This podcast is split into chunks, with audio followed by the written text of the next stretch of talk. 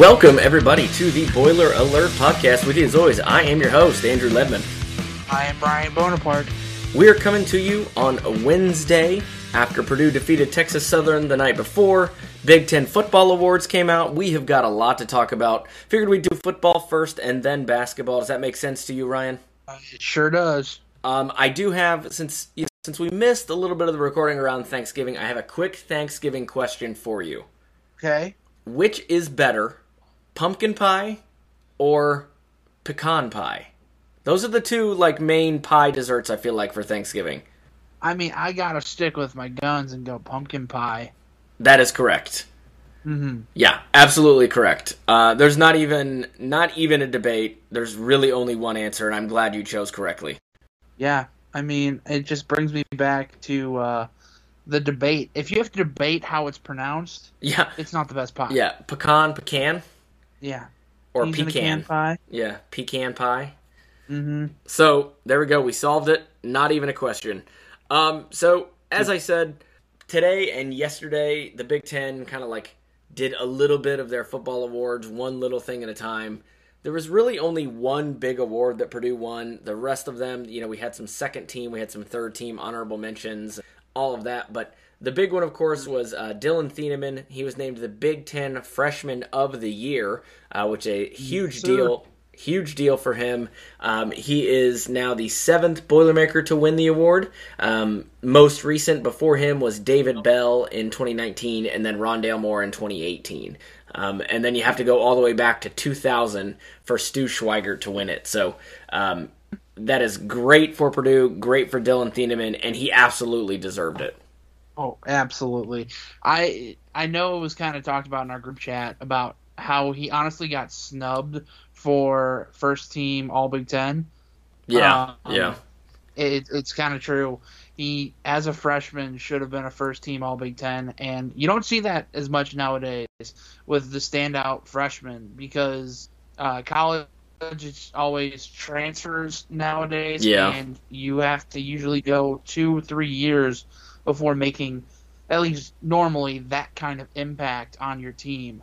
So he really shows how special he is. I mean, he's got two older brothers who showed him the ropes, I'm sure, but it's a testament to their family and just how how impressive of a season this is that he had. Yeah, yeah. I mean, it's it's been an incredible season, especially as I always point out. You know, for a true freshman to be doing this, you know, he had an interception in the very first college game of his career, and then in the final game of his freshman season, he had two interceptions against IU, which were you know really huge plays and kind of helped keep Purdue in that game when the offense was struggling. So it, he is going to be well. I mean, he already is a star for this Purdue team because not only did he set uh, the freshman record for interceptions in a season, he also set the record for solo tackles by a Purdue player in a season as he grabbed 74. Um, and that breaks a record that was previously held uh, by Rod Woodson. So, I mean, if you can break Good a company. yeah, if you can break a Rod Woodson record, uh, that is pretty good company, as you said. So, he overall he was second nationally in interceptions and third in solo tackles at 74 yet somehow uh, did not make first team all conference but was uh, the freshman of the year. So you take you, i'll take that but i, I kind of agree with uh, what was said in our group chat that maybe he should have gotten a little more accolade and been placed on the first team at least by one either the media or the coaches. Right, absolutely. So, but he's got three more years to get three more of these, so I'm sure he'll be uh, gunning for first team here in the next couple years yeah yeah i mean i have to believe that's a goal of his for sure.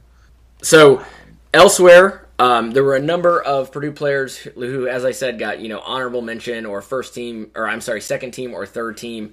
And so, just on the offensive side of the ball, Deion Burks was second team by the coaches.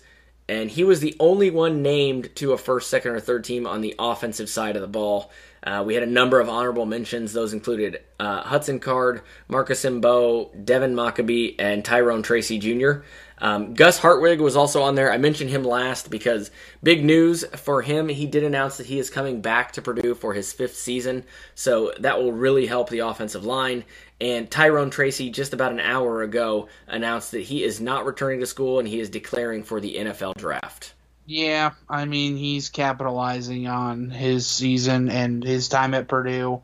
Um, another one of those guys where really came to Purdue from Iowa and did something different, but it clearly made an impact. So um, good for him. It's you know someone's going to get themselves a specialist, kind of like a Charlie Jones type guy who on special teams can make an impact. And as in terms of Gus Hartwig, that's because yeah. he really is the anchor of the offensive line. And not sure if he's coming back because he you know didn't do a full season this year with injury but um, absolutely huge. If he's back and healthy, he really can bolster that offensive line. Yeah, I do wonder how much of it is that he didn't really get to show off what he's capable of, and he mm-hmm. wants to make sure that he is fully healthy when he goes into um, the NFL draft, where I think he has a pretty good chance of getting drafted.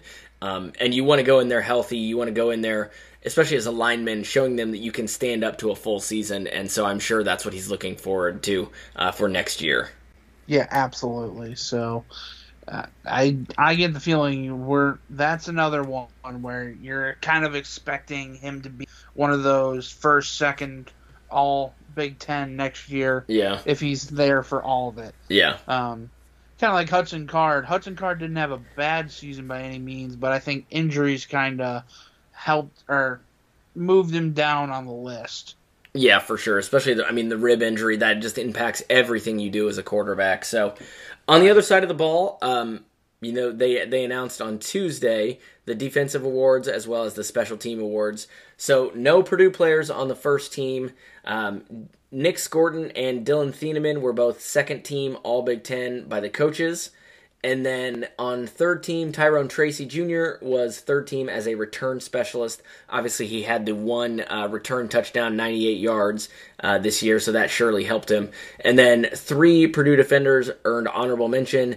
Those were um, Isaiah Nichols, Sanoussi Kane, and Kydran Jenkins. Um, which honestly, I was surprised Jenkins only got an honorable mention given just the number of sacks he racked up this year. I, mean, I thought that yeah. would have been worthy of at least a third team. Yeah, I was thinking the exact same thing. Um, but there's a lot of good defenders and edge rushers in the Big Ten, so it's kind of like a log jam there at the top. Yeah, that's true. That's true. But I mean, we didn't really expect a ton of awards for Purdue. I mean, they did not have a great year. Obviously, they finished four and eight, gave up a ton of points, didn't score a ton of points, so that's going to hinder you, obviously. So I suppose it's as good as we could have expected. I, we we have a few things to quibble with, but overall, I I think the coaches and the media did about uh, a pretty fair or decent job with Purdue. I mean, do you agree or disagree?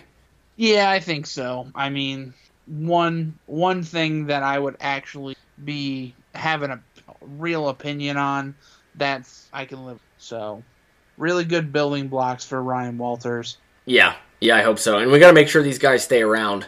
So, it's uh transfer portal is a more and more uh, difficult thing to to understand and to keep a team together because the numbers for Purdue are certainly racking up. I mean, you know, we talked about it on Sunday when we recorded, and there were I think maybe five or six guys in the portal at that time, and we're we're far into the double digits at this point. Um, let's see, I'm trying to remember who the last person we talked about was. Um, so we had, I think Mershon Rice was the last one we talked about, maybe. Mm-hmm. Um, but then we've got uh, linebacker Dominic Moon, defensive lineman J.P. Dieter, uh, defensive lineman Suleiman Kap- Kapka, Kapaka, uh, Deion Burks, which really hurts. Uh, yep.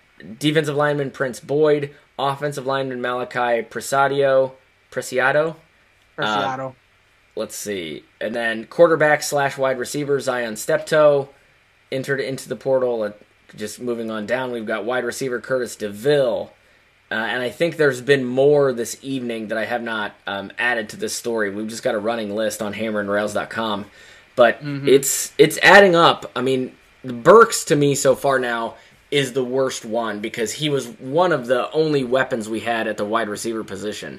Yeah, um, Burks really does hurt, and then I think Kaltenberger also is kind of painful just because you want continuity in your offensive line, even if nothing else, you have depth. And Kaltenberger really stepped up this year to help uh, fill in for when Gus Hartwig and everyone else apparently got hurt. Because let's be honest, everyone seemingly got hurt yeah. on the offensive line.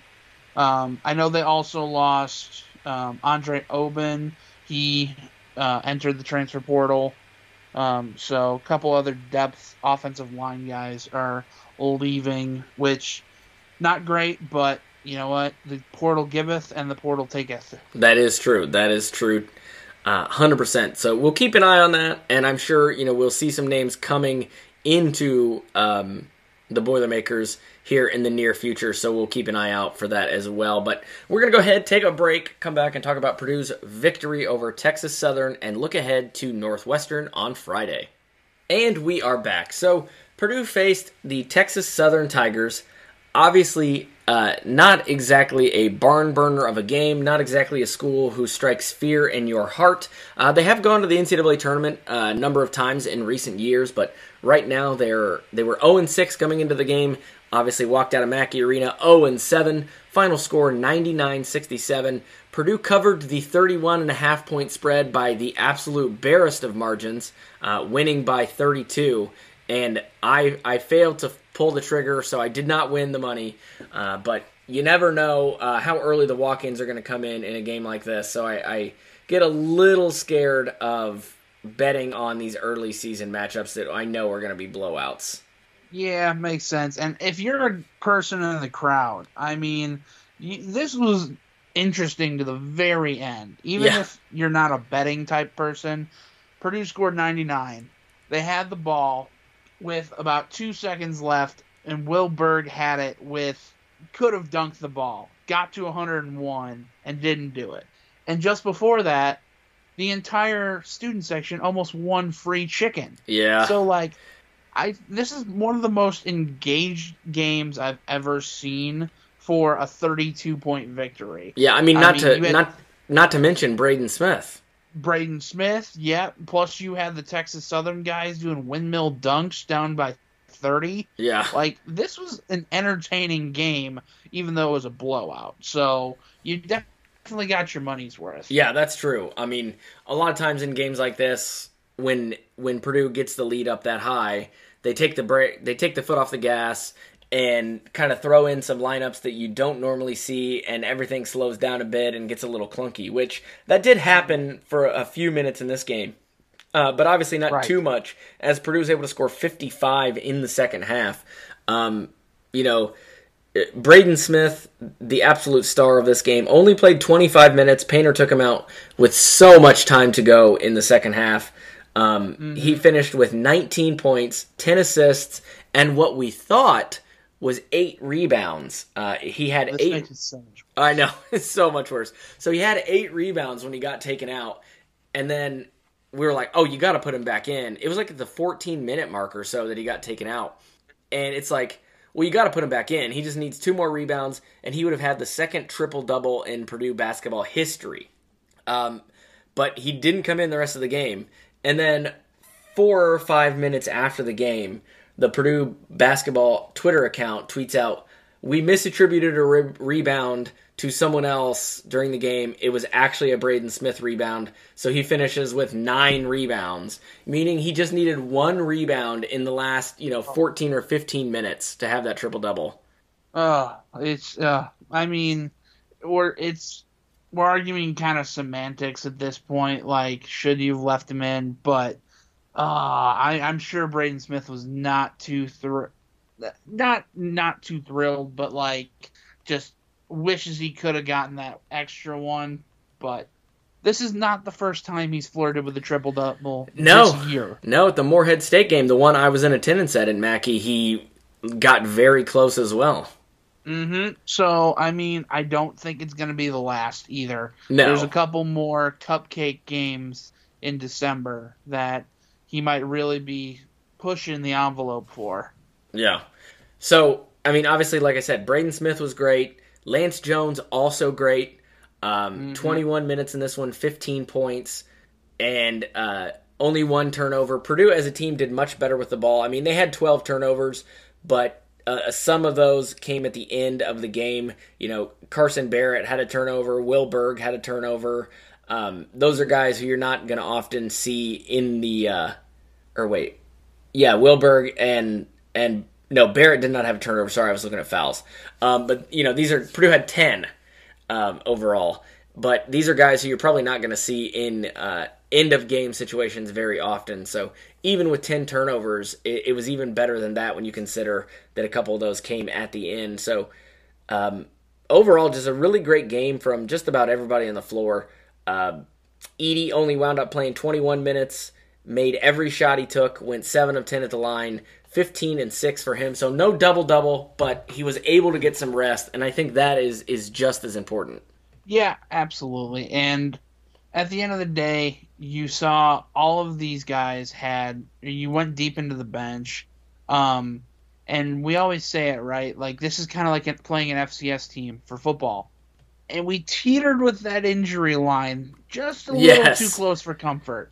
I mean, Myles Colvin showed that he can jump about eight feet in the air, but when you do that and you um, hit a player on your way down and land on your back from that high, not great. No, But a little scary. To come back into the game, so that's the important thing.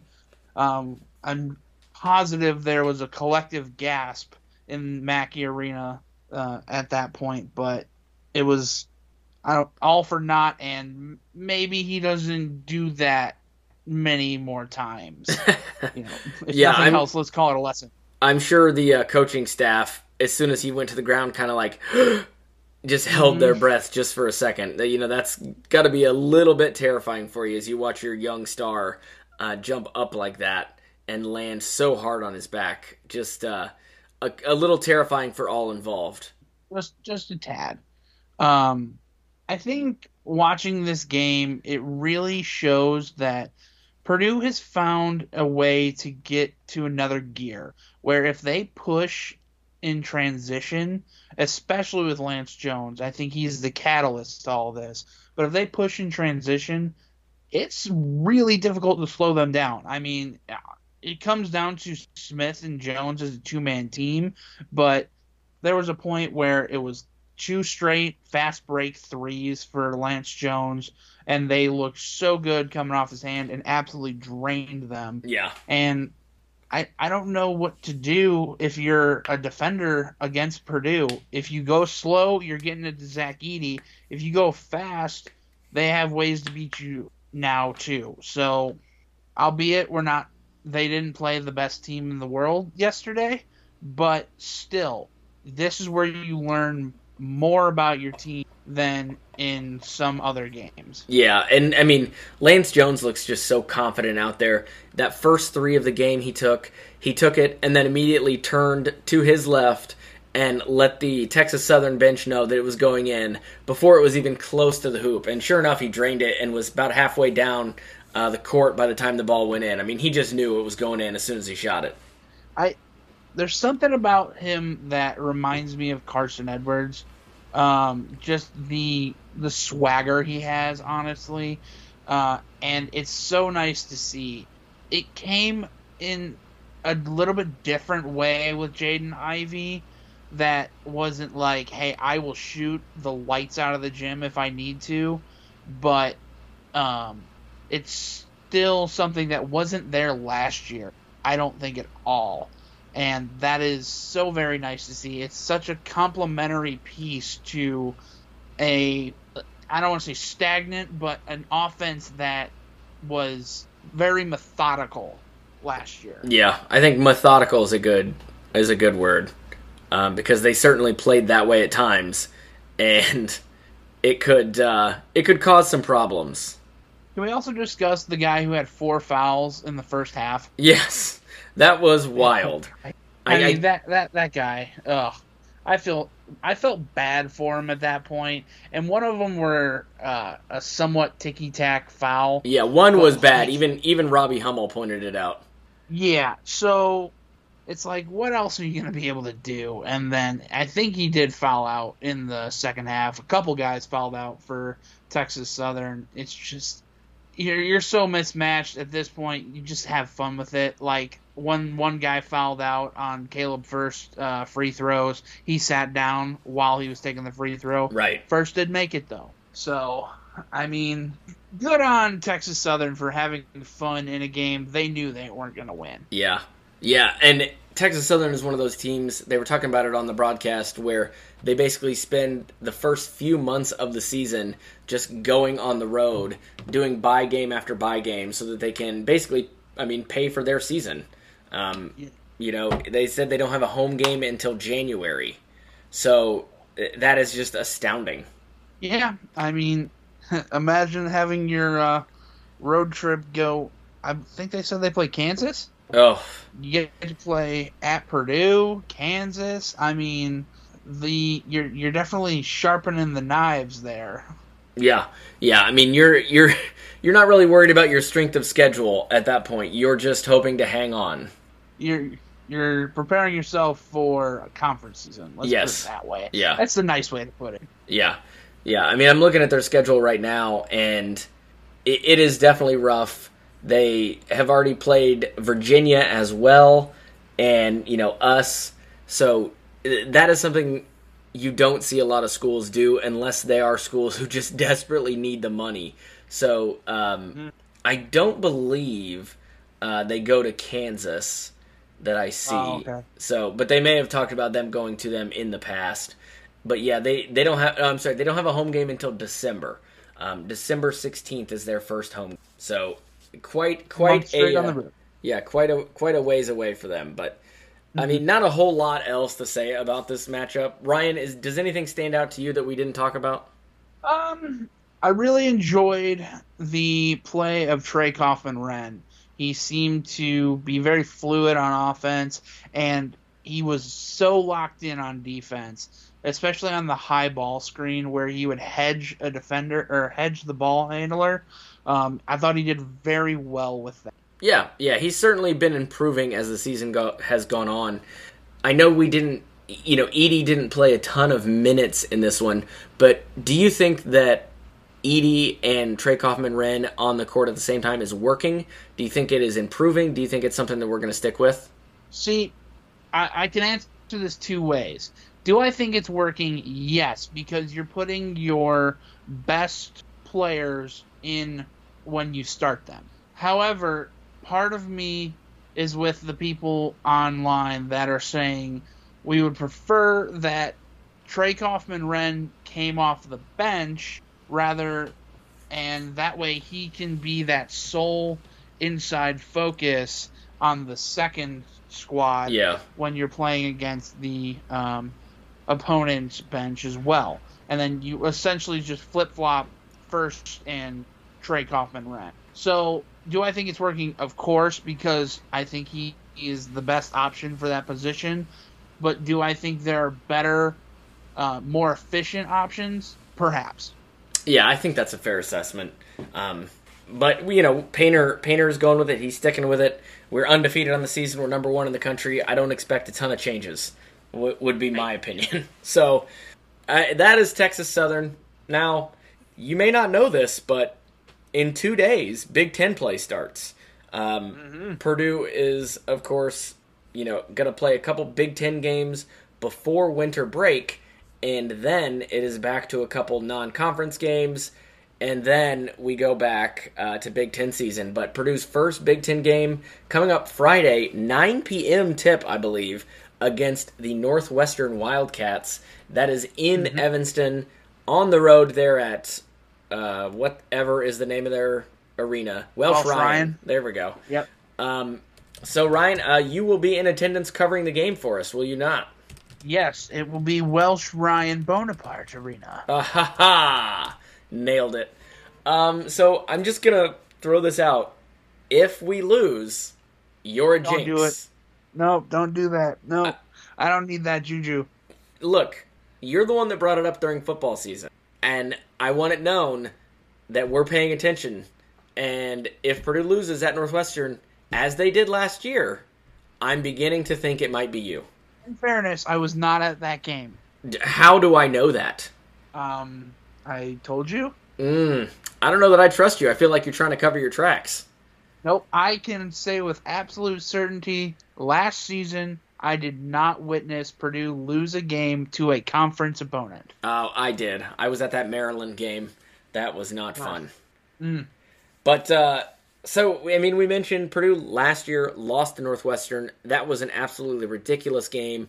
I believe Zach Edey was bloody in that game, and Northwestern was just absolutely brutal and fouling all the time and getting away with it. And didn't Chris Collins like grab one of our players?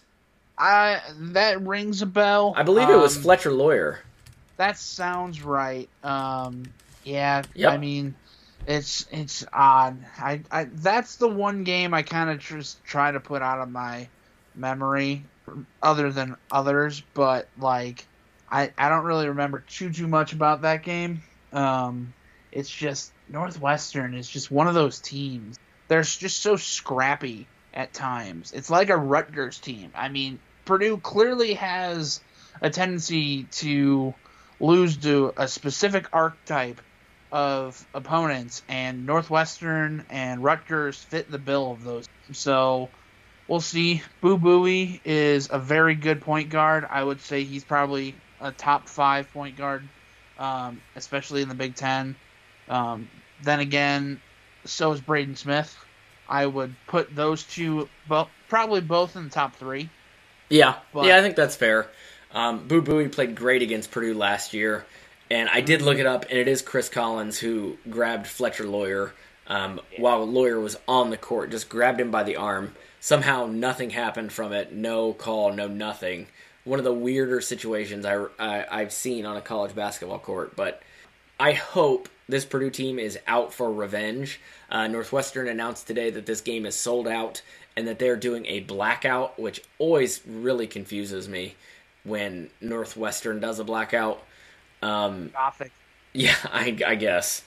So we will see. I don't know if Purdue is is requesting fans to wear gold to kind of counteract it because you know most almost always we wear black as fans. So I, I'm not sure if they want people to go uh, with gold just to stand out. But I think that wouldn't be a terrible idea uh, for Purdue fans just to make it look as if there are you know team fans from the other team. But who who knows? Um, I was surprised last year with the Northwestern fan base. I thought the crowd was really into it during last year's game, and I I don't know if it'll continue this year, but it certainly seems like it might. Um, they're they're improving there from a foot or from a basketball fan standpoint for sure. Yeah, I mean that's what happens when you put money into the program, and they are definitely starting to do that with athletics. So that's it's always nice to have better amenities when you're the road team, um, and when you're the home team, I guess. Um, but not quite sure how well they are prepared this season to go up against uh, Zach Edey, especially since you know you mentioned we had that game last year and I'm pretty sure that's something Matt Painter will kind of keep an eye on very early on, is how well they are um, calling that from the officiating standpoint. And Matt Painter, it's very quiet when he does it, but he gets into officials Oh yeah, and like he oh, it almost like he's like out he's teaching them it's not so much berating them he's essentially teaching them hey this is not right and it makes a difference but i think there are very many who just wishes he would get a tech sometimes in that situation but yeah. I mean, I'm not a fan of the whole. You know, you got to get a tech to change the refs or to get your team back into it. I think at that point you're often just giving your opponent two points. Um, you're sure you might fire up your team, but I, I don't know. It seems silly um, and reminds me too much of the Bobby Knight way of thinking. So I've never been a fan of that thought process, but to each their own.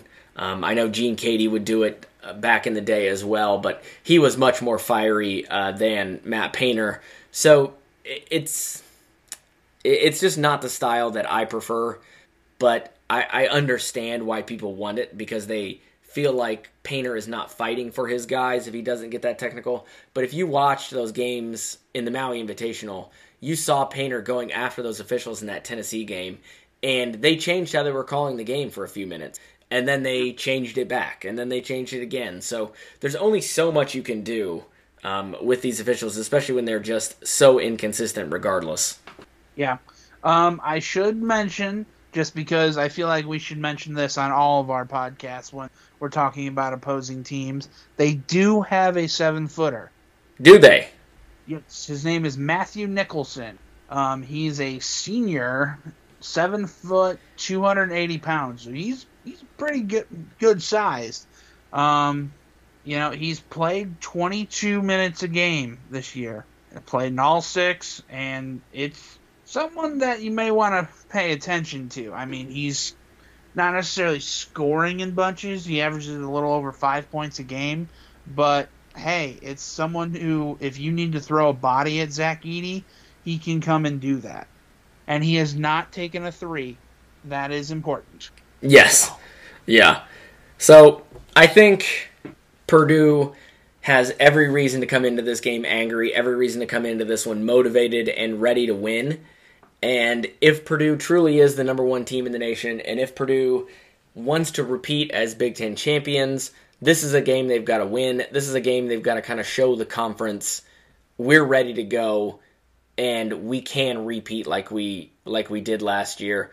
And so I'm really looking forward to this one. As I said, nine o'clock tip. It's on Big Ten Network. So I hope everybody can uh, stay awake for a late one and uh, I'm I'm really looking forward to it, Ryan. I'm glad you're getting the opportunity to go and cover this one in person. Absolutely. I mean, just a quick trip through Chicago and then up through Evans. Yeah, yeah. So, final thoughts on Northwestern before we head out for the night. Um, yeah, they're they're a team that uh, I don't know. I just I'm not a big fan of purple in a team. there you go. That's the kind of hard hitting analysis you come to the Boiler Alert podcast for. So there you go. That's what we're going to leave you with. No, yeah, sound like of, no Walt. No fans of purple here on the Boiler Alert podcast, folks. For Ryan and myself, thanks so much for joining us. Boiler up. Hammer down.